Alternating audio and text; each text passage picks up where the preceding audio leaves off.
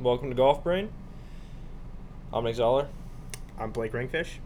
and uh, yeah, we're gonna help you improve your golf game. So I'd say we got like Hopefully faster than we improved ours. way faster than we improved ours. So if you stick around, we're gonna talk about things like tips for beginner golfers. We're gonna talk about tips, things that help us with our golf game, current events, everything that's going on in the golf world. Because I feel like there's a lot going on right now. There is. Yeah. But first, we're going to get into tips for beginners.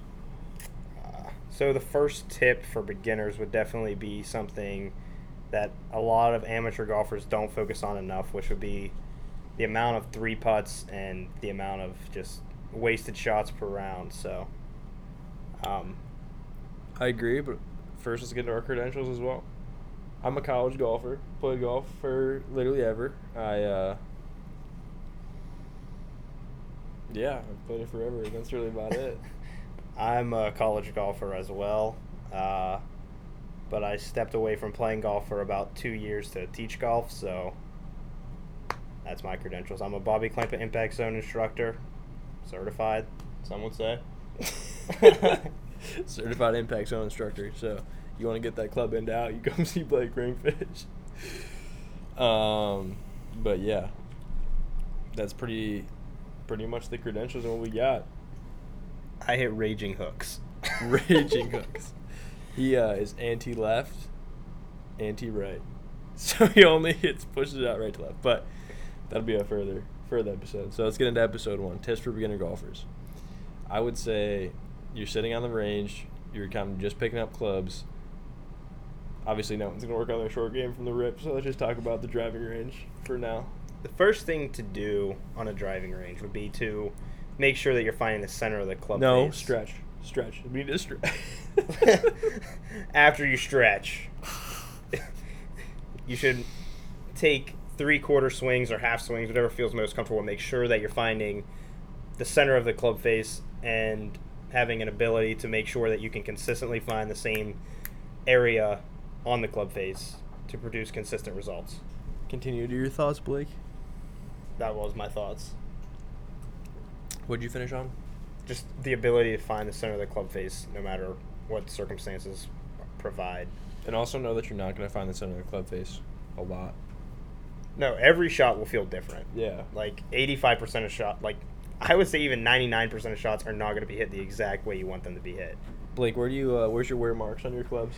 Directly out of the toe. Blake's a toe ball player. Yeah, that's also I'd say a pretty big thing is swing your swing. And once you have the swing, I mean you can get lessons and stuff obviously and better your swing to be consistent in the same impact zone, but I'd say everybody Just, I mean, yeah, you just got to learn to get the ball in the hole. Yeah, exactly. In the fewest amount of strokes. Which I'd say the easiest way to do that is short game. Definitely cut down. Got to cut down the short game. You have to cut down as that most amateur golfers could cut 50% of their short game shots off. Including, I mean, college golfers are the same way. Yeah, I would say honestly, like, no matter what level you're at, if your short game's dialed, no, you're gonna like you could be the worst golfer ever, but if you keep it in play and have a good short game, it doesn't matter. Yeah, like the 85 year old men that still shoot around par, they're not hitting the ball 250 yards. Like they hit it, they, like they're lucky to hit it 190 yards, and they just scramble and get up and down all the time. So Exactly. That's like, like I hit it a long ways, but my short game is so bad it like cancels out. short game's pure. Short game is not pure. I mean, like I think even if I hit wedges, I'm not throwing them at two feet. No, That's another thing. Manage We're expect- totally opposite. Yeah, completely opposite golfers. Yeah. Manage expectations. That's a huge thing. Don't expect to go to the course and, and play well and do different things 'cause you just fail. And you get pissed. So angry at yourself. There, I've broken a few clubs in my time. Yeah. For sure. Which I also don't do that because they're so so expensive and it's so unnecessary. But I've done it as well. It's actually horrible for the bank account. So Terrible for the bank account. Especially if you're paying for college. Even worse.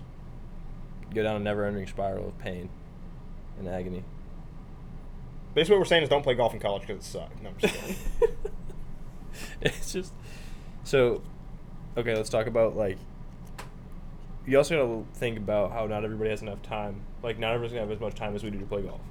So let's think about your No. your average Joe, who has time after five o'clock to go play for a couple hours or practice like twice or once a week.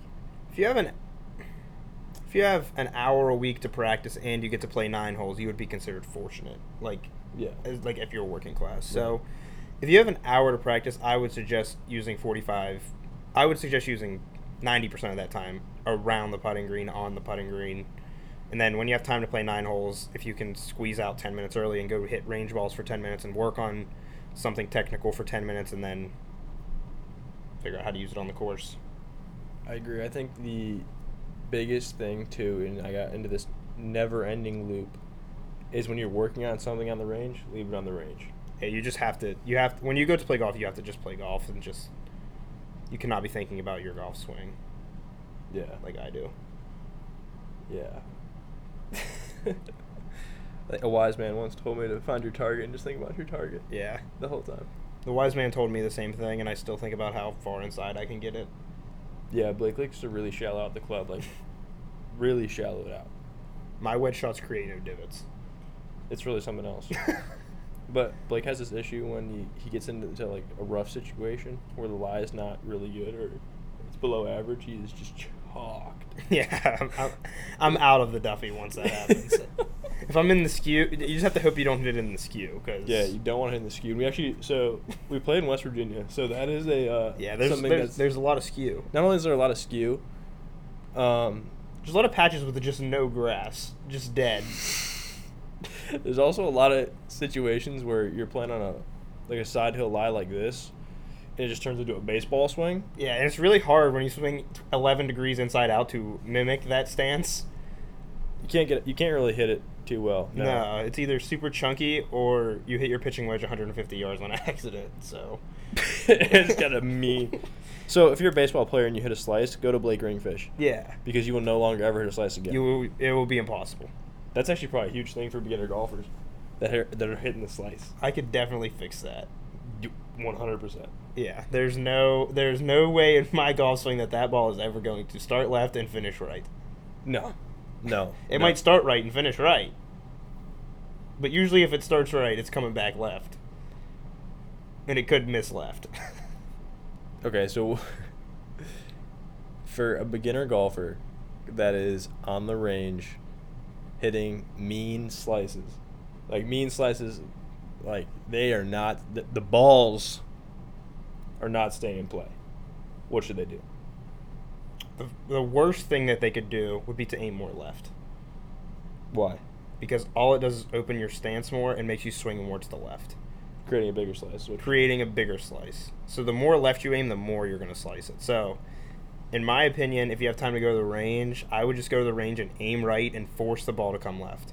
Stand with your feet pointed 60 yards right of your target line and your club face pointed on your target line, and the ball cannot slice. You have to swing across your feet line.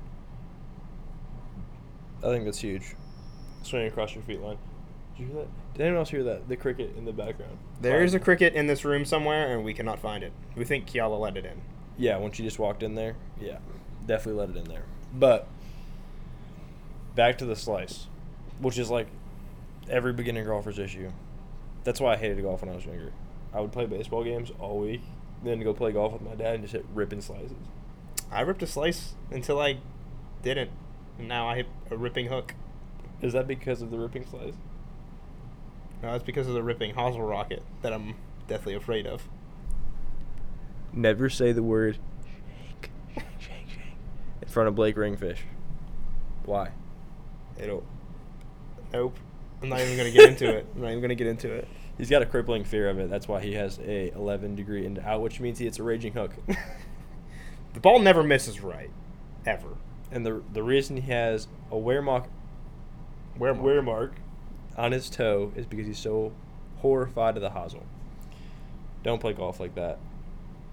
There's You can't play scared golf. No, there's this beautiful thing called the sweet spot of a club, and it's in the center, not the toe. Your boy uses uh, players irons as well, so they feel really nice off the toe. Actually. I actually watched him hit one off the center, and he told me that it felt like the heel. So It, it was good though. Blake Greenfish Impact certified. That's what I'm talking about. But okay, so what do you suggest to keep the ball in play with no penalty shots? Hit whatever you have to that you feel comfortable with that will stay in play. What if you're a beginner golfer and you're slicing everything? You're slicing seven iron, you're slicing all of it. What do you hit? Nothing. You hit the range. That's your answer. You hit the club that you know you can keep in play. That's like Yeah. No. for me it's like for me it's a hybrid. Like the three hybrid goes hard. So I mean the confidence in Blake's three hybrid, I'd put my life on it. Or the putter when he goes fourth in a scramble and needs to beat me. He's he goes hard with that. if I get three reads, it's probably going in the hole. He's a lethal putter. But only when I don't read my own line. when you've seen the putt three times. When I've seen the putt three times, it's going in the hole. That's another topic we could talk about. If you have, a, uh, you want you want to go out when your fundraiser, your company scramble, what do you got to go do? You mean to win a scramble? Yeah, what's the strategy to win a scramble? Best putter goes last. Best line putter goes last. So the best putter that can hit their line the most consistently goes last. That's why I go last. Because I always hit the line. Okay. What about off the tee? The longest player goes last. The best player could go last, but you should more than likely put the best player in the front so then you know you always have one in play. And then the longest player can go bombs away on it. That would be So, four man scramble. You're trying to win your fundraiser scramble. Your company scramble, whoever trying to impress your coworker, who's working the bev cart. What do you got to do? You're on the tee. You're nervous. How do you shake those first tee nerves? On a scramble, this isn't. This is different than other things. Scramble, first tee, all your buddies around, haggling. What are you gonna do? you gotta go through a routine. And Get a sure Bible and pray. Yeah, get a Bible and pray first. Actually, buy the Quran. I'm not sure what that is or what religion that follows, but one of them.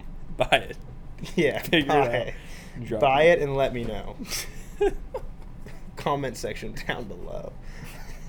Um, no, but you definitely have to just find a routine and stick to it. I mean, it doesn't have to be the same routine every time. It's just whatever you do. Whatever makes you feel comfortable over the ball, you have to do it. this is a differing opinion than me and uh, Blake have when it comes to routines. But he's also he's more of a feel player, whether he likes to admit it or not. He's a feel player when it comes to routines. I am a feel player when it comes to routines. I, whatever feels like natural and whatever comes to me is what happens. I've learned that I'm super like systematic. Like it has to be the same. I'm not systematic at all. I, I'm systematic when it comes to holy shit, I'm at the top of my backswing and I need this ball to go left. That's another thing. Don't try to switch your thoughts at the top of your backswing. It's not gonna go well. No, it does not go well. No. But that's how I am. Every golfer is different. But going back to what you were saying about uh, when you're on the first tee of a scramble, go through your routine that you've done a thousand times or ten times on the range. The biggest thing to do is find an intermediate target. Find something that you can look at right before you swing and swing over it, and that's all you can do. Yeah. After that, there's. Once the ball leaves the club face, you can't control it anymore, so. Yeah, no. So your target in the distance, obviously, probably the center of the fairway. Unless you're playing West Virginia, then it's probably like 50 yards in the rough, so it can roll down into the fairway, or maybe through the fairway. Mine's the right rough. No matter what hole I play. Right rough. I started on the right rough. you he plays a big draw. I always look when I'm playing golf. I'm looking at so say left is dead. You're gonna be OB left. I'm either right rough. Like Yeah. whatever side is is dead. I'm looking the opposing side. and I'm gonna shape it back into. So I'm officially like I'm starting the ball away from the dead, bringing it back in. The way you can actually do that as well is to tee up on the right side of the tee box, like the correct side. So like if there's dead left, Yeah. you have to tee it up on the left side. Yeah. Name right. Yeah. Which I do that on every single hole, but that's just because I know what my ball's going to do. So, like, I never try to tee it up on the right side of the tee box. Ever. Because that would just aim left, and that's going to go more left. Why would I want to do that? I agree. So in my like, if if there's junk right, like out of bounds right, I would just, I'll me personally because I know what my ball's gonna do every single time. I tee it up on the left side and I aim it at the junk and I make sure that it comes back. Right. What about the guys that don't know what's going to happen with their ball? You have to go with what you, what happens most. I mean, you have to play the percentages. Can you get into a little bit what playing the percentage means? So playing the percentage. It's a perfect example. I cannot hit a cut at all. Right. in the slightest. Like not not an attempted cut, unless with my wedges or something like that. But I cannot hit a cut with a driver. And the other day I was in a scramble and I la- aimed, I set it up on the right side of the tee box and tried to hit a cut, and it did not work. It was double cross and it went dead left. So I I know 99% of the time the ball's going to draw. I don't know why I wouldn't just tee it up on the left side. So Right. So don't don't try to hit shots that you don't practice. yeah, don't try to hit shots that you don't think you can hit. I Right. mean, if you're standing over a ball thinking this ball's not going to go in the hole, you're just not going to go in the hole. Exactly. like you did on that two footer today, but that's besides the point. I did pooch a two footer today, and I would like to let you know that I went birdie birdie bogey, so I was still feeling a little okay. Par. Stood over a two footer after a miraculous chip shot over off the mountain. Rolled down, and I had to play it outside the cup from two feet. Welcome to West Virginia. Welcome to West Virginia golf. I missed it by the way. Made the bogey, pretty lit. Back to even. He actually had longer coming back for bogey than he did for par. It was interesting. But at that point, I didn't actually look into it too much. So I just banged it in the back of the cup. Yeah, we like Which- that though. Which is also something that I would like to get into. Why is it that when you care less about a putt, it goes in? Like my bogeys always be banging in there. Why do birdies not do that? the care the care less thing is you're putting so much you tense up over the putts you want to go in. So that's why I don't aim at the hole for anything I do. Like I always aim outside of like I don't ever pick the hole as my target line. I pick a line and I pick a speed and if I hit that line and that speed and it doesn't go in then I don't care. It's not my like after I hit my line and my speed, I can't control what it does. Yeah. I, I would also like to mention that Blake is the best putter I've ever met in my life. So got a good got a good putting lesson on 18 today after a long round of multiple three putts. But he had 37 putts today. 37 putts today. That's over 2 putts per hole, so Yeah. It's a rough day on the Yeah. course. I shot 44 on the front nine and broke 80, so Shot one over on the front nine and still broke. Shot 36, 42. Do that math. so. What, do you, what else we got here? Um, we can kind of wrap it up with uh, so let's summarize what we talked about. Beginner golfers, you have first started golf. You're picking it up with the time that you have. Prioritize putting. Prioritize chipping. So you know, short game around the greens. 100 yards and in. 100 yards and in. Okay, 100 yards and in. And then, because like 95% of the time you go to a golf course, they're putting greens free. Yeah. So go hit that. If you got like an hour of time, go hit that. Don't pay for balls. You got two hours of time, hit do that for an hour. Hour and 15, I would even say. Hour and a half. And then go hit balls for the other 30, Yeah. 45 minutes. Find the center of the face. Half swing. Yeah. So then, kind of moving forward, a lot of beginner players playing scrambles. How do you win your scramble? How do you like beat the first tee nerves? Find a routine, stick to it. No matter what the routine is, if it's a club twirl before you walk into the ball, if it's finding something to aim at and just making sure you swing over that. I mean, that's that's the biggest thing. Don't hit shots you don't know how to hit. Don't hit shots you don't know how to hit. If you're not confident, you aren't going to be able to do it. And now for the final piece of information, our drill for the day. I think our best drill is our ladder drill with the wedges. It's a good drill. I would say that that would be You want to go into it? Yeah, so the ladder drill would be to stick four alignment sticks on the ground on the putting green. For each alignment stick, there's a window. So between the fringe and the first alignment stick would be the first window, and then the fringe or the first alignment stick and the second alignment stick would be the second window. So you're trying to hit a shot into each one of those windows in sequential order, and then do it backwards off the last window. Yeah. So it really helps just to improve feel and kind of picking a landing zone and making sure you hit it there. It, it trains your hands to do what your brain is telling it to do. Yeah. Exactly. in uh, this podcast slash you know video is sponsored by Apple Juice. No specific brand, just Apple Juice. Great value apple juice. No, actually. no, don't plug them up. Okay. No specific brand of apple juice. Thank you. But we would like a great, great value apple juice sponsorship. Yeah, if Great Value wants to, you know, hit us up. I'm It, good with it was that. at a great value. I mean, that was like a dollar eighty nine. That's so what I'm saying. Find out your nearest Walmart. You could buy that for like you could buy four nitros for that. Don't buy nitros. don't buy nitros. Beginner golfers don't buy Top Flites or nitros. Yeah. Yeah, we're done.